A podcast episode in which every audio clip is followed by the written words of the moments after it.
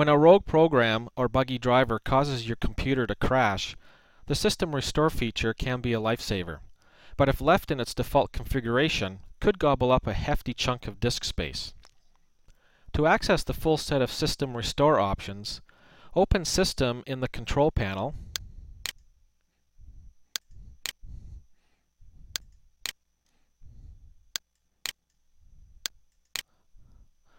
and click the System Restore tab.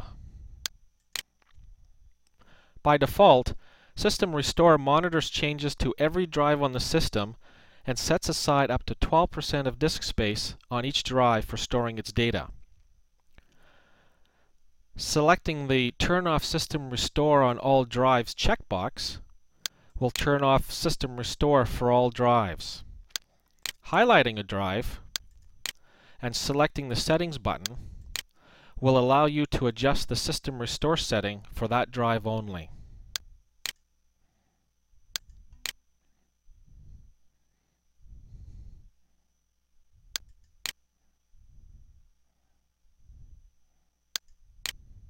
I hope you enjoyed today's help desk.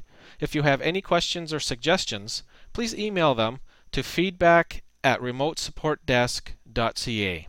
Thanks for watching.